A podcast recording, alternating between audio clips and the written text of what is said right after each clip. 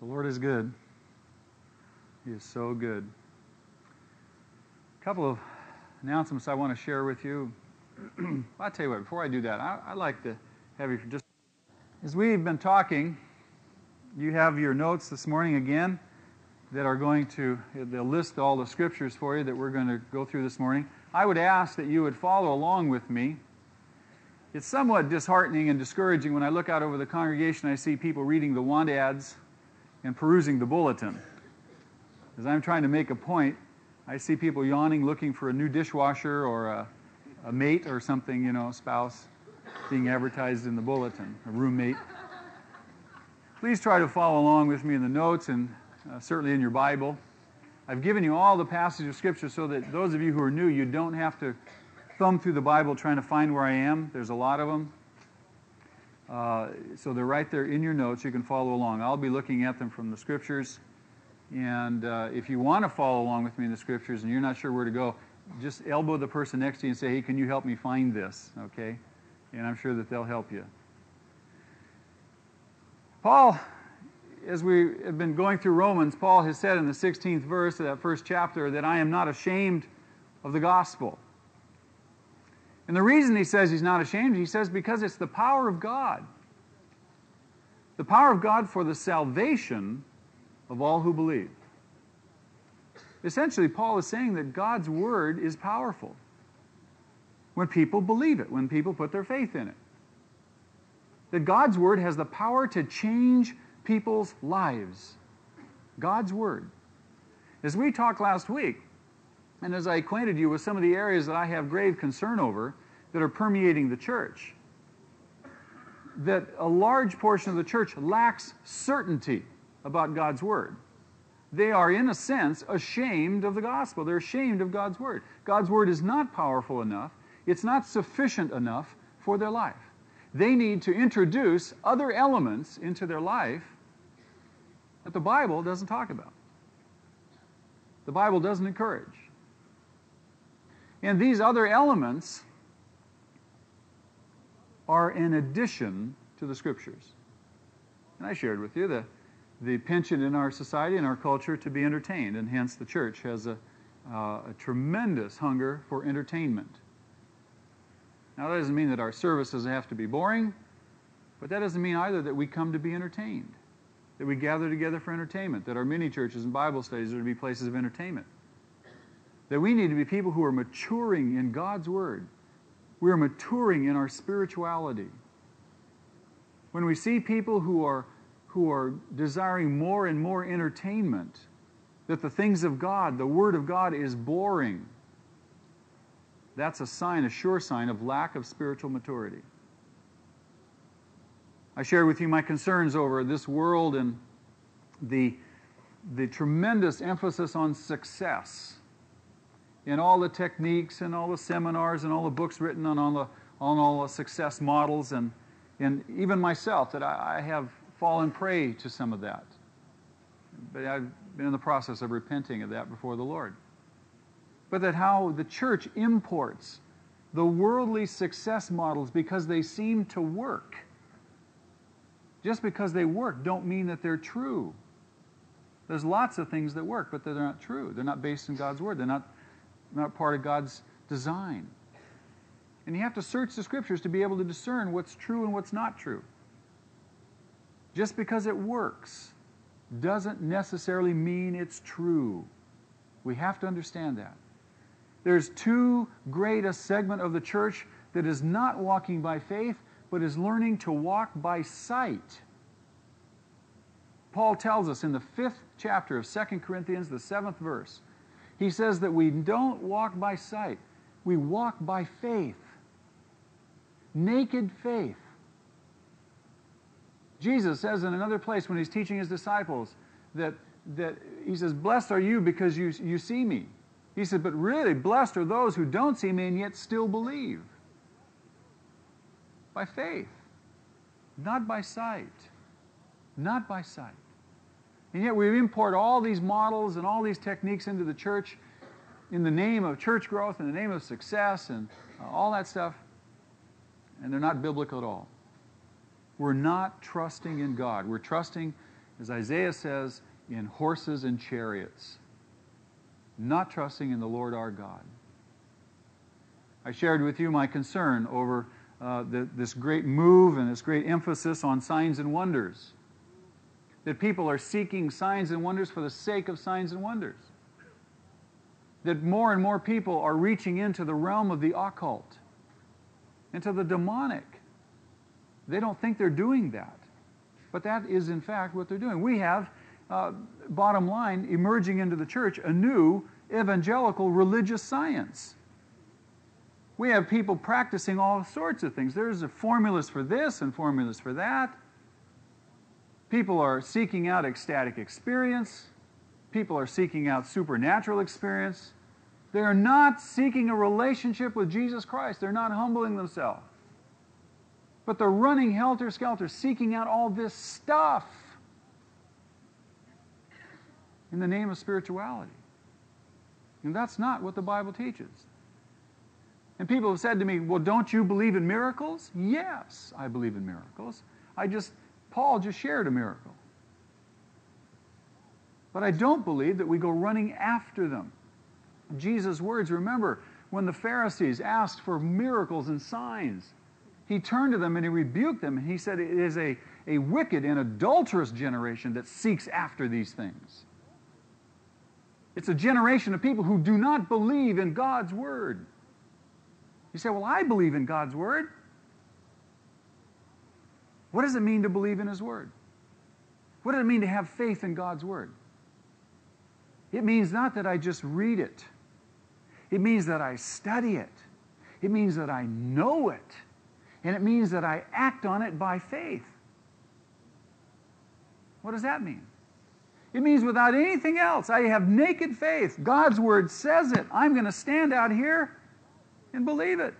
Regardless of what my circumstances look like or say to me, and regardless of what my emotions say. You know as well as I do, we go through tremendous emotional swings, don't we?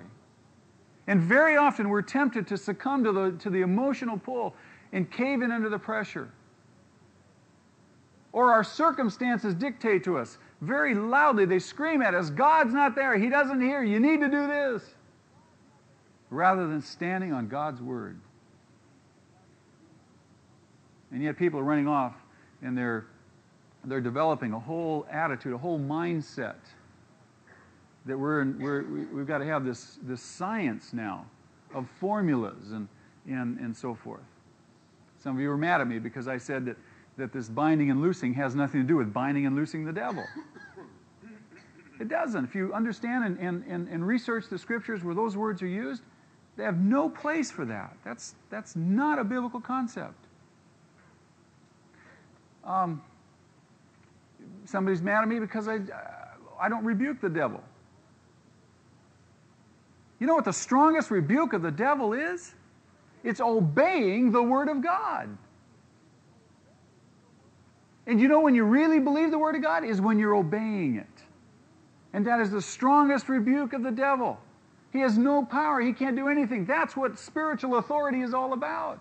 Spiritual authority is obeying God's word because when the church is obedient, it's moving ahead and it's taking new territory. It's tearing down strongholds. That's where the power is. When people are obedient and they believe God's word by faith, not by sight. They need nothing else to prop up their faith. They have the Word of God. God says it, I believe it, and that is what I'm going to do. That's where we ought to be. I shared with you my frustration about psychology and psychotherapy and the tremendous inroads that those two theoretical theoretical sciences are making into the church the inroads. I read to you an excerpt out of the LA Times and Time Magazine last week. The church has been criticized over and over for its, for its uh, uh, tendency to, as it were, uh, buy high and sell low. If you know anything about the stock market, you know what I'm talking about. People jump on the bandwagon too late. The gist of the articles was that was that social scientists now are looking at all the theories and everything they, they believe for so long and they're saying it doesn't work. We don't know what works. Remember, R.D. Laing said in, in, that, in that article, he said the best therapy he'd found for his own depression and anxiety was to hum a tune? Here's a guy that's a world renowned expert on schizophrenia. And the best therapy he'd found is to hum a tune. And yet, the church, the church has bought in to all of this stuff because the church lacks certainty in the Word of God. The church is not practiced in studying and learning and applying God's Word daily.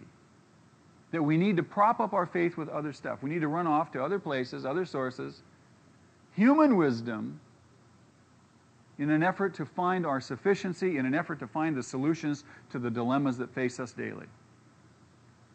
Folks, I'm here to tell you, and I love you dearly with all my heart, otherwise, I would not be up here. God's Word is sufficient. You need nothing else but God's Word. That's all you need. That's all I need is God's Word. There are people today who are, who are advocating a psychological salvation in place of the new birth. Paul says powerfully in that second chapter of, or the fifth chapter of 2 Corinthians in the 17th verse, he says that old things are passed away.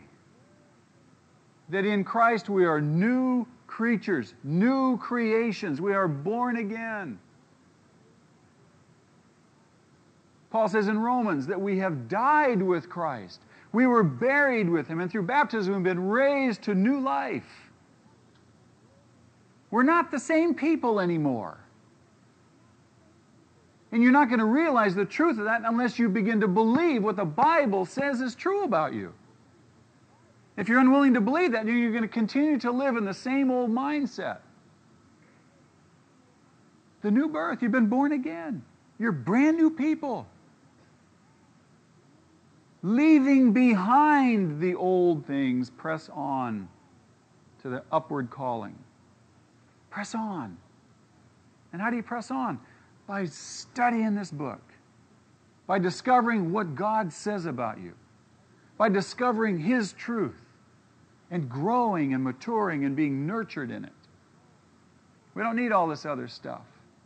We don't need a, a whole religious science in the evangelical church. We don't need formulas. We don't need to be encanted over. I talked with a girl the other night, broke my heart. She had to, she's been going through years of of uh, visualization therapy, where her counselor has had her visualizing Jesus taking her by the hand through every age of her life. I said, that's nothing more than reaching into the occult. That's nothing more than self hypnosis. That's nothing more than opening yourself up to a spirit, a spirit guide. You have no guarantee that that's Jesus taking you through those stages of your life. You've opened yourself up. I said, You need to repent of that. You need to realize that the Bible says you've been born again, that you're a new creation. You don't need to raise up and drag up the past.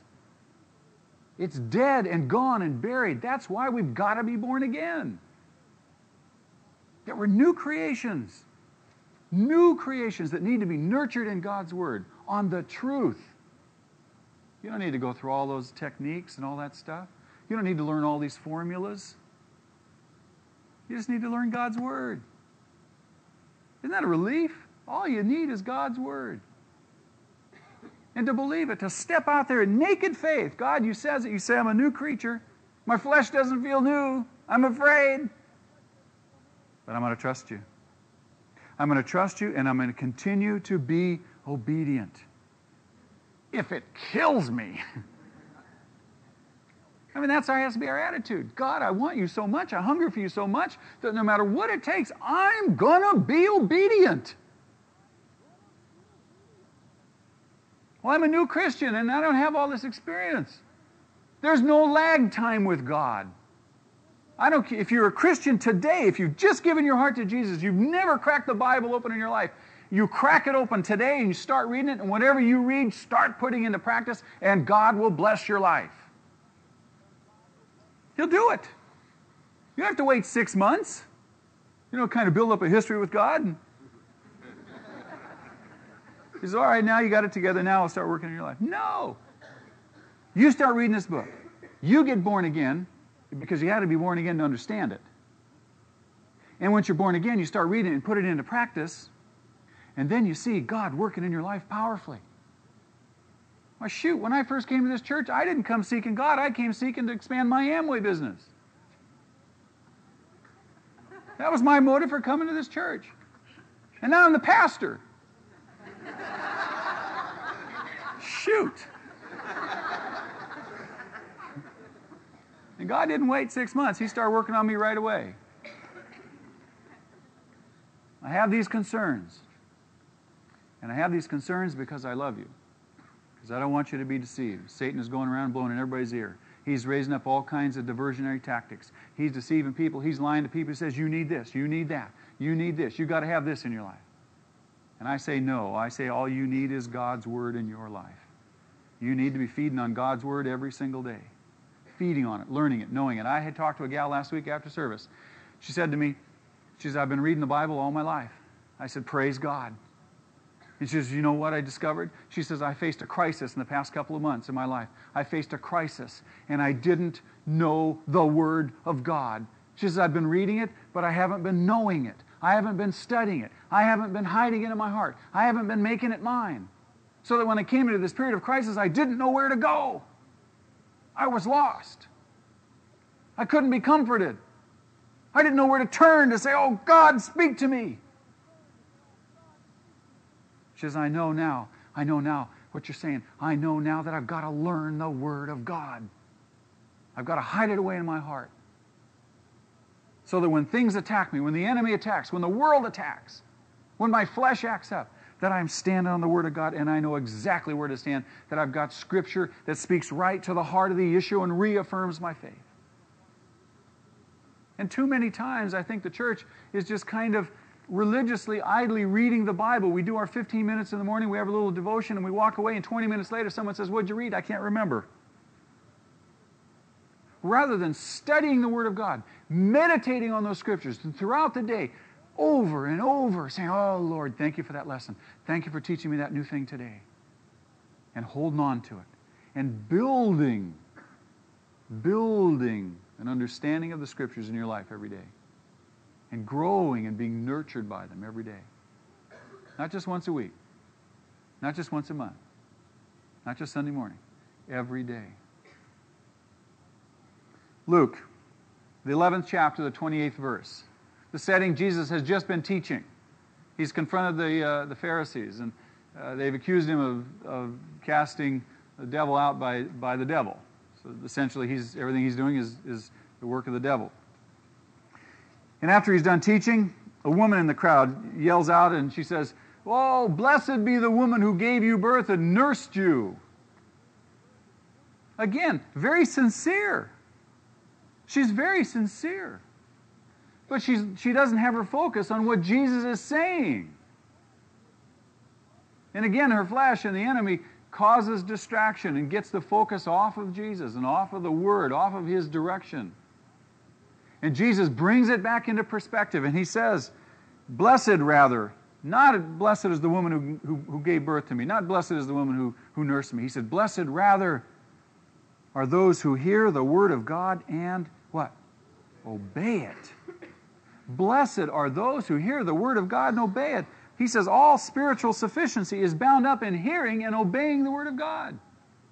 Everything you need for life and happiness, everything you need for spiritual growth is bound up in hearing and obeying the word of God. You can't obey the word of God unless you understand it. And you can't understand it unless you're born again. You got to be. Everything you need. Blessed is the man. What do we mean by blessed? Sometimes we think that blessed means just kind of a, a momentary tingle, a little excitement. But blessed means a state of bliss in which you live your life.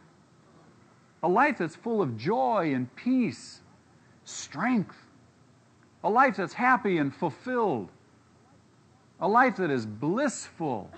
That doesn't mean you go walk around with your head in the clouds. It means that no matter what happens in your life, you're undeterred in your purpose to live your life for Christ. That you live your life blissfully. And isn't that what we hunger for? Lord, I want a blissful life. I want peace and joy. I want a singing heart. I want my spirit to be full of joy. I want my relationships with everybody my wife and my son and my friends and my neighbors. I want all those relationships to be healthy and, and growing and exciting. Lord, I want my work to be rewarding. All those things speak to a blissful life. Blessed is the one who hears the word of God and obeys it. That's where all spiritual sufficiency is wrapped up. That's the key to life. Hearing the word of God and obeying it, not anything else. People say to me, Well, don't you believe in counselors? Yes, yes, I was a counselor. but I only believe in counselors who are praying and who are opening the Word of God and counseling people from God's Word. I do not believe in any other kind of counseling. If you're seeing counselor, if you're seeing an analyst, a therapist, a counselor, a psychologist, a psychiatrist, if you're seeing anybody that's giving you any kind of advice and charging you money for it, don't you dare pay them unless they're praying with you and opening the Word of God and showing you from the Word of God, teaching you from the Word of God how to live your life, giving you God's direction. If they're not doing that, say, I'm not paying you until you start doing this. If they object, quit. Go find somebody else who will open God's word to you. And if you're not sure about something they're saying, if you're a little confused, you know what you say to them? Uh, could you show me that in God's word? Could you prove that to me from the Bible? Can you help me see that in the Bible? And not in one little isolated place. I want you to show me the principle. And I want you to show it to me from several places in the scriptures. Because it's only with that kind of confirmation, out of the mouth of two or more witnesses, the Bible says, do we understand and know the truth. So if you're in counseling, make sure that your counselor is counseling you from the Word of God. Otherwise, you don't know where it's coming from. All spiritual sufficiency, everything we need for life and godliness, is coming from the Word of God. That's all we need. James chapter 1, verse 25. Oh, I want to read this to you. I love this passage. James reinforces again what Paul says to us. Let me read this to you. It blow you away. James chapter 1 verse 25. James says, "But the man who looks intently into the perfect law." What's another word for perfect? Complete? Sufficient? Totally adequate? But the man who looks intently into what? Into the perfect law. You know what the perfect law is? The Word of God. The man who looks what? Intently into it. To learn it, to understand it, to know it, to make it part of his life, to make it the rule of his life. This man who looks intently into the perfect law that gives freedom. You want freedom? You in bondage to something? Pornography? Huh? A lot of people are in bondage to pornography today, even in the church. You're in bondage to um, drugs, alcohol, cigarettes? What is it? Your thought life disrupted? You feel somewhat fragmented and distracted about lots of things? You don't know where you're coming from? You don't know where you're going?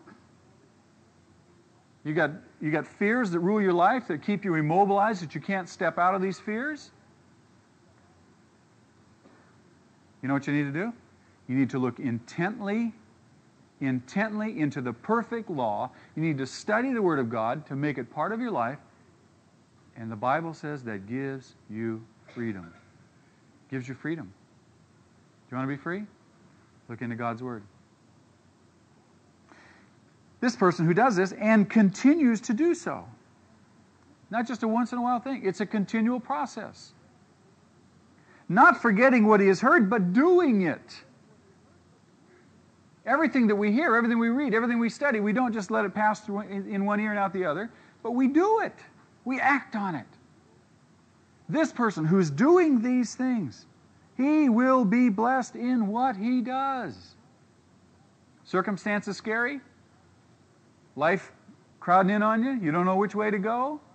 Do it God's way. My little boy, oh, he said to me yesterday, he said, Dad, before I went out of the house last night, he said to me, Dad, I said, Yes, Michael. He said, You know what I want you to do? I said, What's that? He said, I want you to tell the people something. I said, What's that? He says, Tell them to obey God. Six and a half. This morning he came to church with me. He loves to come with me early in the morning. On the, on the, on the drive in this morning, he was in the back of the Volkswagen. He said, he said, Dad, did you tell him? I said, I said, tell who? He said, the people. What people? People in church last night. I said, tell them what? Did you tell them to obey God? I said, I sure did. He said, good. oh, praise the Lord.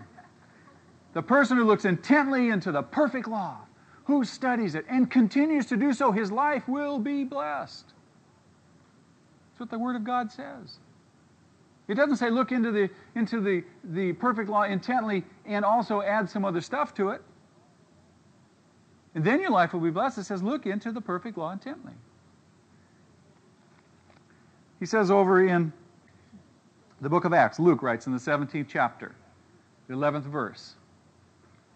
Luke records for us that Paul had taken the gospel, the good news, the word of God to the Bereans. Now, in your notes, it says Bergens. That's a misprint. Should be the Bereans. The Bergens didn't live in Berea.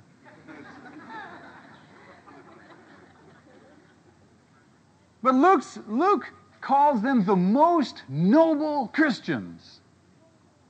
The most noble. Why does he call them the most noble? What makes them noble? Because he says that they received they received the gospel with eagerness and they searched the scriptures daily. What did they need? They needed the Word of God. The Word of God was the key. What made them noble? The fact that they searched the Scriptures daily. They received with eagerness what was preached, and they searched the Scriptures daily. A daily diet of the Bible. A diet in which we feed every single day, which we're nourished every single day. That's the key to life. We don't need anything else. We just need the Word of God. When you become a Christian, start reading the Bible every day. Start studying the Bible every day. Start learning the Bible every day. The Word of God is powerful, and it will enter your life when you begin to act on it and believe it, and your life will be changed. The bondages and the chains and the fears are going to be broken and cast away from you. God's power is going to be evident in your life. Just like the noble Bereans in Colossians 3:16.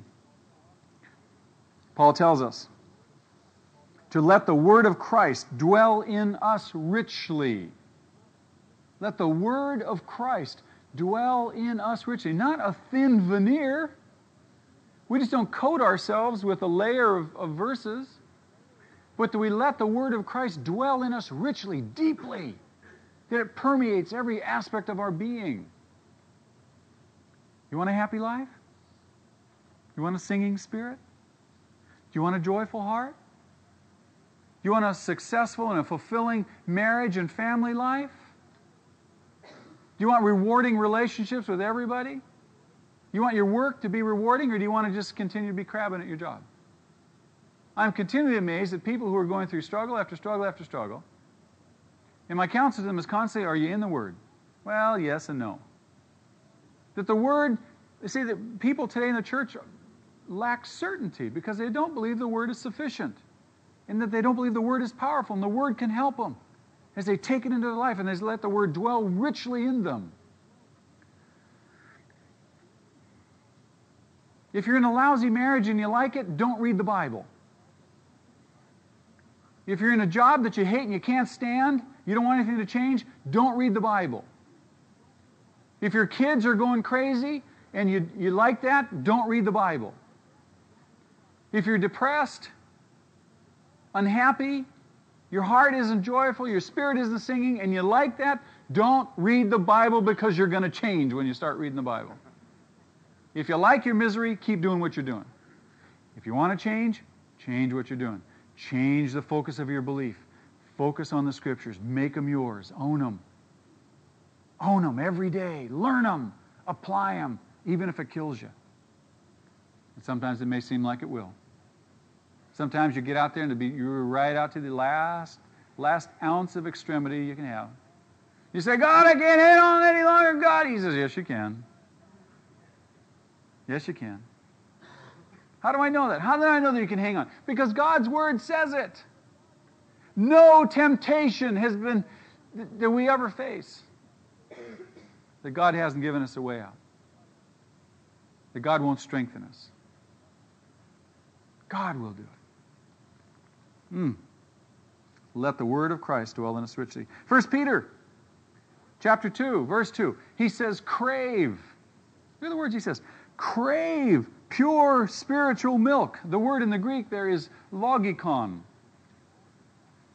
Logikon and logos, which means word. Logikon is the word we, from which we get logical. These two words are both from the same root. In some translations, it's desire and crave the pure milk of the word. As a baby would crave milk.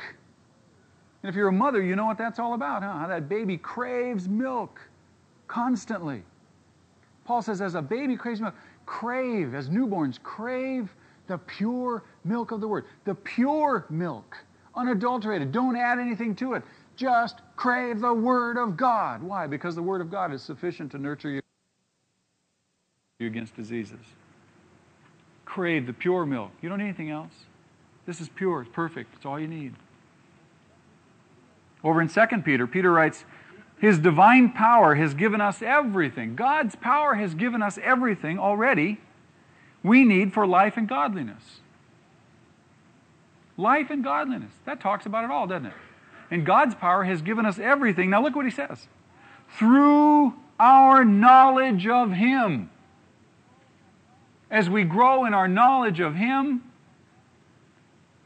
through the Word, whoops, there go my notes. As we grow in our knowledge of Him. Thank you, Larry. Thank you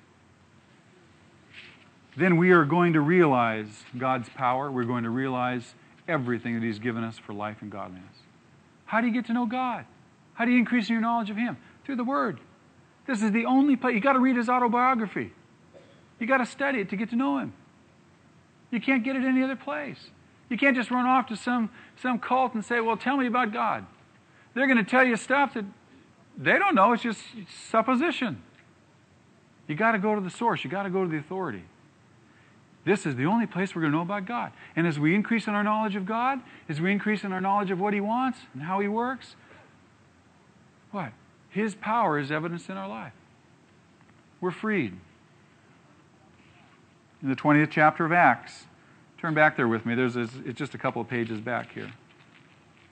Acts, the 20th chapter. Paul writes in the 20th verse he says, You know that I have not hesitated to preach anything that would be helpful to you, but have taught you publicly and from place to place. Paul's taught him everything. He's taught them everything that would be helpful to them, everything that they needed. He's taught them the Word of God. Drop down with me to verse 27. He says again, I have not hesitated to proclaim to you the whole will of God or the whole counsel of God. Everything God wants them to know. Paul has preached it, Paul's taught it. He's taught them the Bible. Turn with me to the 32nd verse of that same chapter. He says, Now I commit you to God and to the word of his grace. I commit you to his word. Look what he says. Which can build you up and give you an inheritance among all those who are sanctified all those who are being made holy, all those who are being separated away from sin and separated to God. I commend you to God and to the, the word of His grace, His word, which can strengthen you, which can build you up, which can make you holy. God's word is sufficient. We need nothing else. We need nothing else. God's word. When we counsel one another, what do we need to do? Counsel one another from the word. What does the Bible say? What does God think about it? How does God see it? How does God look at it? What does God say about it? Whatever the issue, what's the Bible say? This book has everything we need for life and godliness. This is the key to everything, this book. And Paul says, I commit you to God and to the word of His grace, which is able to build you up. God's word is able to build you up and to make you holy as you hear it and obey it. Isn't that exciting? I don't need to run from here to there. I don't need to learn all this philosophy. I don't need to read all these books. I just need to study the Word of God. I just need to study the Word of God. And God's going to work in me as I begin to put into practice the things that He says to do. Simple. Simple. Paul says to us, or um, in Colossians, the second chapter, he says, In Christ are hidden all the treasures of wisdom and knowledge. Woo, listen to that. In Christ are hidden all the treasures of wisdom and knowledge. Everything you need to know. You want to be wise? Know the Bible. You want to have knowledge? Know the Bible. You want to have access to what's true? Know the Bible. Turn to Colossians. There's a couple of verses I want you to look at. The second chapter of Colossians. If you're new, then ask someone next to you to help you. It's just a few books over. It's right after Philippians. Listen to what he says. In verse 4, after he's already told us that in Christ are hidden all the treasures of wisdom and knowledge, verse 4 he says, I tell you this so that no one may deceive you by fine sounding arguments. And people are going to say, oh no, well, uh, well, Jesus is good, but you need this too. You need the teachings of Mary Baker, Mary Baker Eddy, right? You need the writings of Joseph Smith and Brigham Young. You need the edicts of the Catholic Church along with all the Bible. You need to have uh, this formula to release you from uh, whatever. You got to have all this other stuff. No, no. In Christ are hidden all, all the treasures of wisdom and knowledge. Get to know Christ. Get to know His Word. And you'll know the truth. And the truth will set you free. Isn't that what Jesus said? Jesus said the truth will set you free. He says, and Paul says, I'm telling you this so that you won't be deceived by fine sounding arguments. Oh, that sounds good. Oh, yeah, well, okay, well, yeah, that does make sense. What does the Bible say about it? Paul goes on in that passage. He says in verse 6 So then, just as you received Jesus Christ as Lord, continue to live in Him, rooted and built up in Him. You've been rooted in Him. It's like He said to the Galatians Oh, you started so well in the Spirit, are you going to be completed in the flesh? When he rebuked the Galatians in the third chapter, the third verse. He's saying the same thing to the Colossians. He says, You've been rooted in Christ, be built up in Him, continue in Him, continue in the Word. You started off so well. Strengthened in the faith as you were taught and overflowing with thankfulness. See to it that no one takes you captive through hollow and deceptive philosophy, which depends on human tradition and the basic principles of this world rather than on Christ. All we need to know is what does God say about it? How does God see it? What does God think about it? What does God want? And the only place we're going to find that out is in God's Word. And if you're getting counsel, if you're getting advice, if you're seeking your sufficiency in other sources, you're missing the point. And you're going to continue to go round and round and round in circles. God's word is sufficient. First John, John writes, he says, You know the truth. You have an anointing from the Holy One. The anointing is the Holy Spirit from the Holy One, from God. And this anointing resides in you and stays with you. And it's through this anointing that you're taught the truth. He says, and you know the truth. That's why I'm writing this to you, to remind you. He says, you have no need to be taught by any other man. You have no need to be taught by human wisdom and human philosophy. Why? Because you have an anointing that remains in you and that teaches you the truth. And He teaches you the truth through the Word of God. The Holy Spirit living in you as you soak in the Word of God, the Holy Spirit teaches you the truth of God. 1 Thessalonians, the second chapter, Paul writes, the Word of God, which is at work in you who believe. Listen to that. The Word of God, which is at work in you who believe. God's Word is powerful. It's working in people who read it and believe it, who put it into practice. It's working in them to change them. God's Word. Those who believe. Those who are standing out there in naked face saying, okay, God, your Word says it. This is how I'm going to live my life. I know what's, I know what's around me. I, I see my circumstances. They don't look good. You know Abraham? I love Abraham. My, one of my favorite biblical personages. Here's a guy that God promised him a son, promised him he'd be the father of a wealth of nations. And between the time of the promise and the fulfillment of the promise, when he got Isaac, his son, 25 years transpired. His circumstances didn't look good.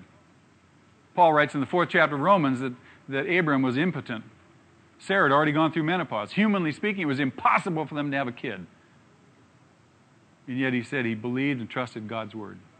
Woo, isn't that exciting? God's word, because Abraham believed God was at work in Abraham to overcome impossible circumstances.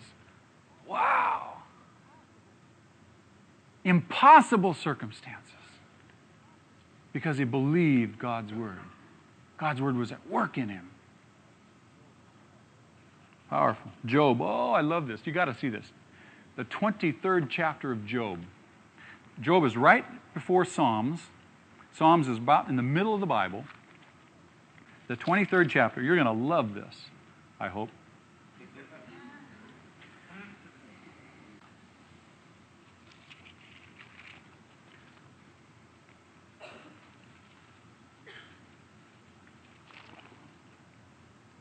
Job, the 23rd chapter, and the uh, 12th verse.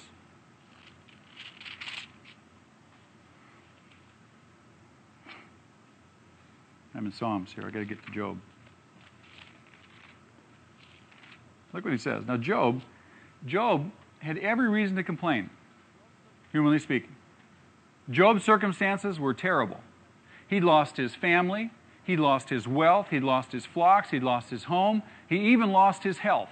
He had nothing. He was reduced to absolute poverty by God's permission. And the interesting thing is that he didn't deserve all this.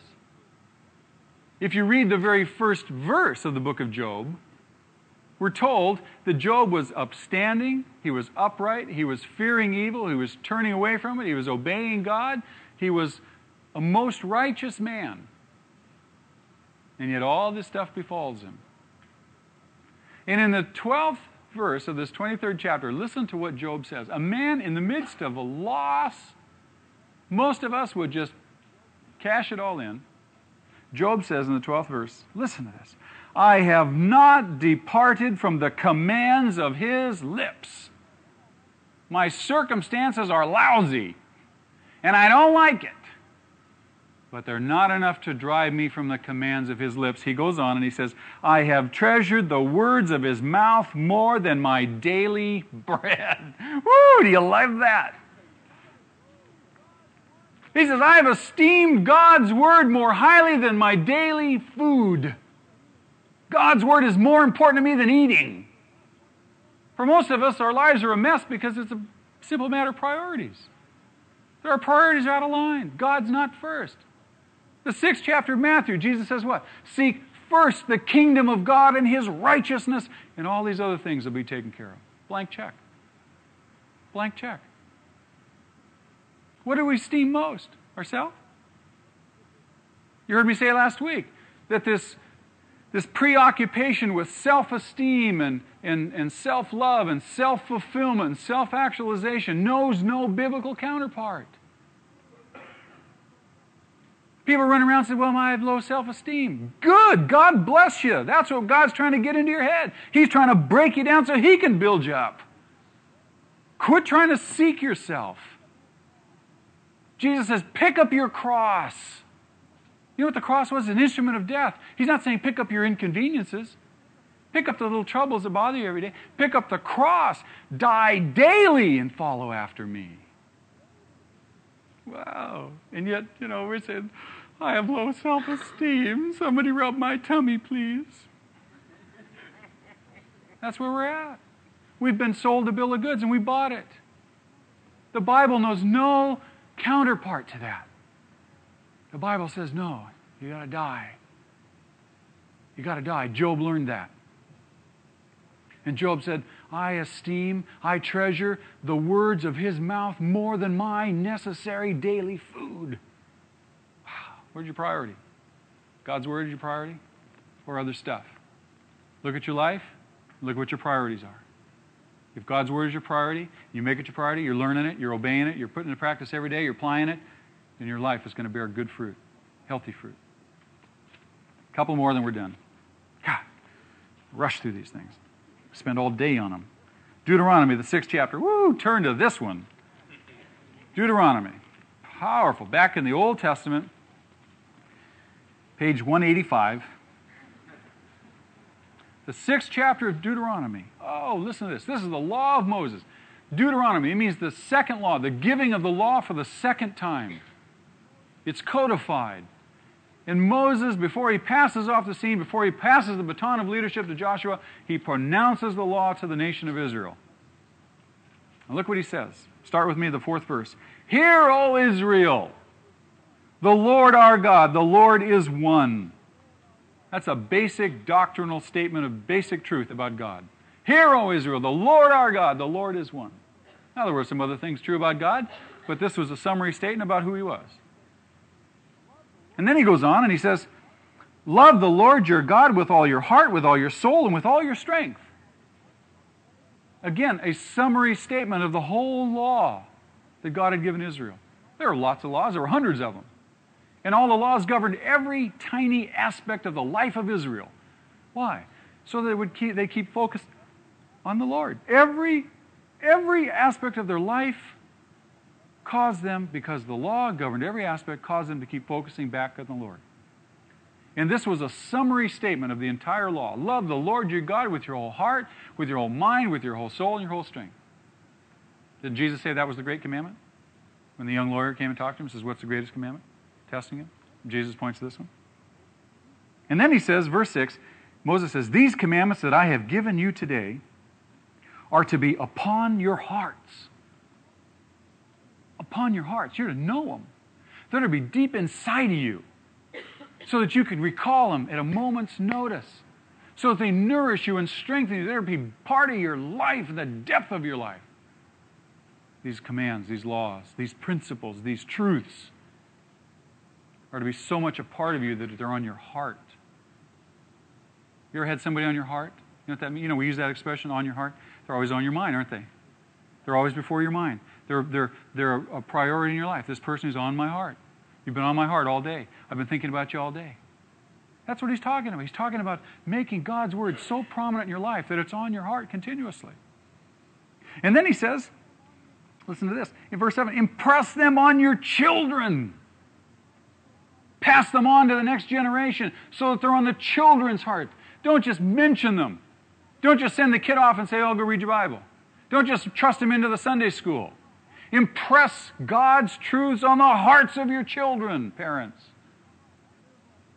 Teach them, live them. How do you do that? Here he says it. He says, talk about them when you sit at home. Talk about them around the dinner table. Talk about them when you got the TV on. Talk about them when you're just sitting around talking. Talk about what? The Word of God, the principles of God, the truth of God. Talk about it when you walk along the road, when you leave the house, wherever you're going. Talk about the Word of God. This is how you impress upon them on your children. You're continually raising them. Kids say something, oh, is that all you talk about? Oh, there's nothing else. The Word of God. What else does he say? Not only to talk about them at home and when you walk along the road, when you lie down and when you get up. That you've got the Word of God is constantly occupying your attention. Write them on the doorframes of your houses and on your gates. Tie them as symbols on your hands and bind them on your foreheads. The Word of God is to occupy all of our attention, no matter where we are, no matter what we're doing. Every place we look, we've got to see and understand and buy into the Word of God.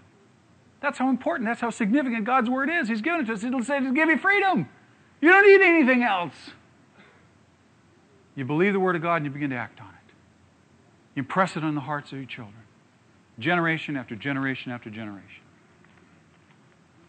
Two more and we'll be done. Luke, the 16th chapter. Whoo! Powerful passage. Powerful passage. It's been said in the church today that the simple gospel is no longer sufficient, that we need signs and wonders to reach the world. In evangelical circles, In missionary circles, that's what's being said today. That the simple gospel is no longer sufficient. The Word of God needs to be propped up by signs and wonders.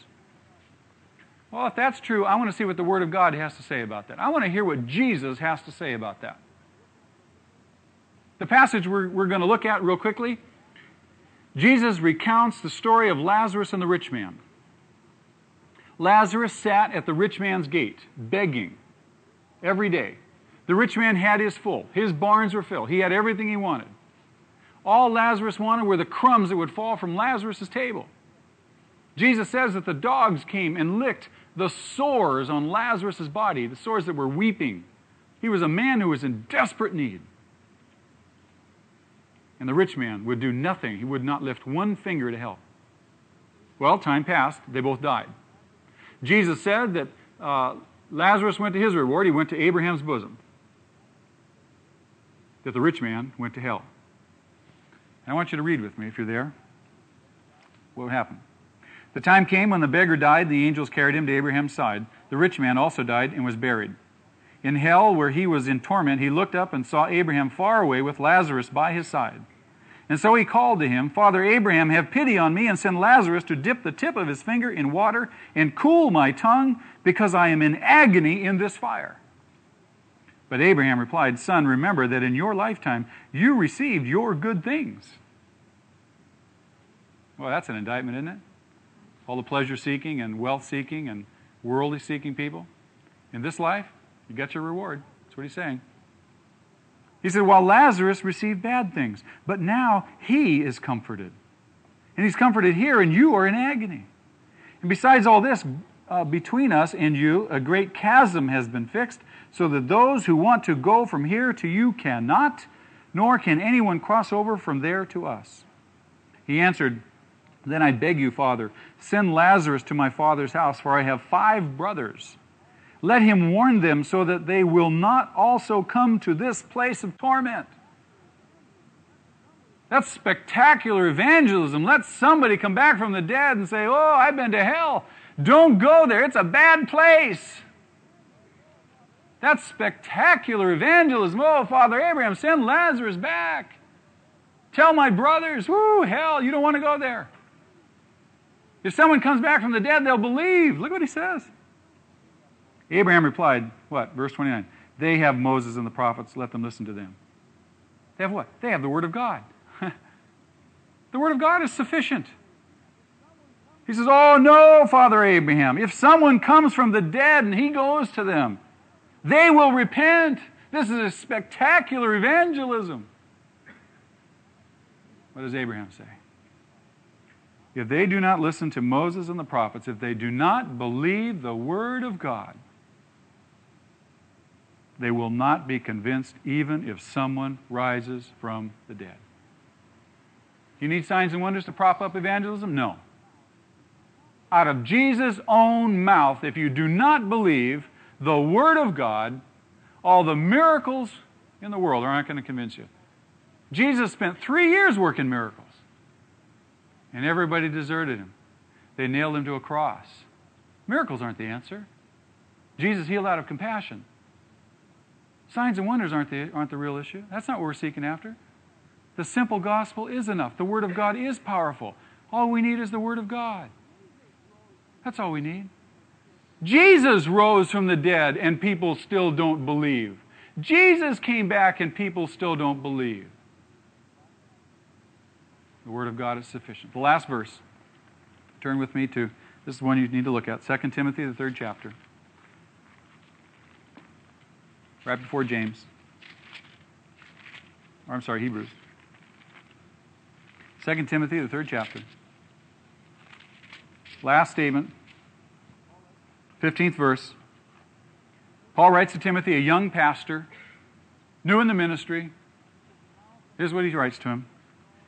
He says, And how from infancy you have known what? The Holy Scriptures. That's all you need. From infancy, you've known the Holy Scriptures, nothing else. The Holy Scriptures, which are able to make you wise for salvation. The Scriptures are sufficient.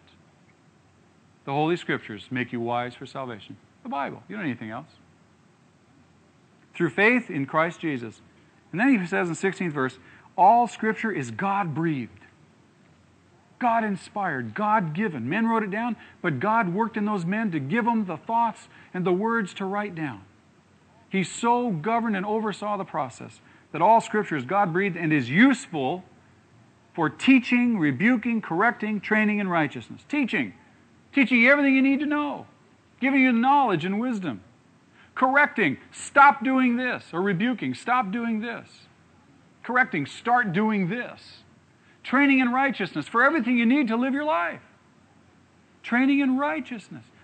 The scriptures are useful for that. It doesn't say the scriptures plus something else, does it? The Word of God and the Word of God alone. Verse 17, so that the man of God may be thoroughly equipped for every good work. Woo, there it is. The Word of God may be thoroughly equipped for every good work. How? Through the Bible. The Word of God. That's all he needs. God's Word is sufficient. Let's pray. Lord, Lord, I pray that we would, we would hunger for your word. I pray that every single one of us, Lord, would, would be spoken to by your Spirit, that we would be new, renewed and excited and enthused by your word. The very thought of reading it, studying it, excites us. That, Lord, your word would be the priority in our life, that everything else would pale in comparison. Lord, strengthen us, I pray, that we might be like the noble Bereans who receive with eagerness the Word of God and that we study daily, Lord, your Word. Oh, we long to be noble Christians, fulfilled with joyful hearts, singing spirits, Lord, healthy relationships, all the wonderful gifts that you've given us. Lord, that we might enjoy them. And Father, it's very clear that the only way these things are going to happen is this we put our faith and our trust in your word. We hear your word and we obey it every day. Your word is sufficient, God. Thank you for it. And we praise you in Jesus' name. Amen.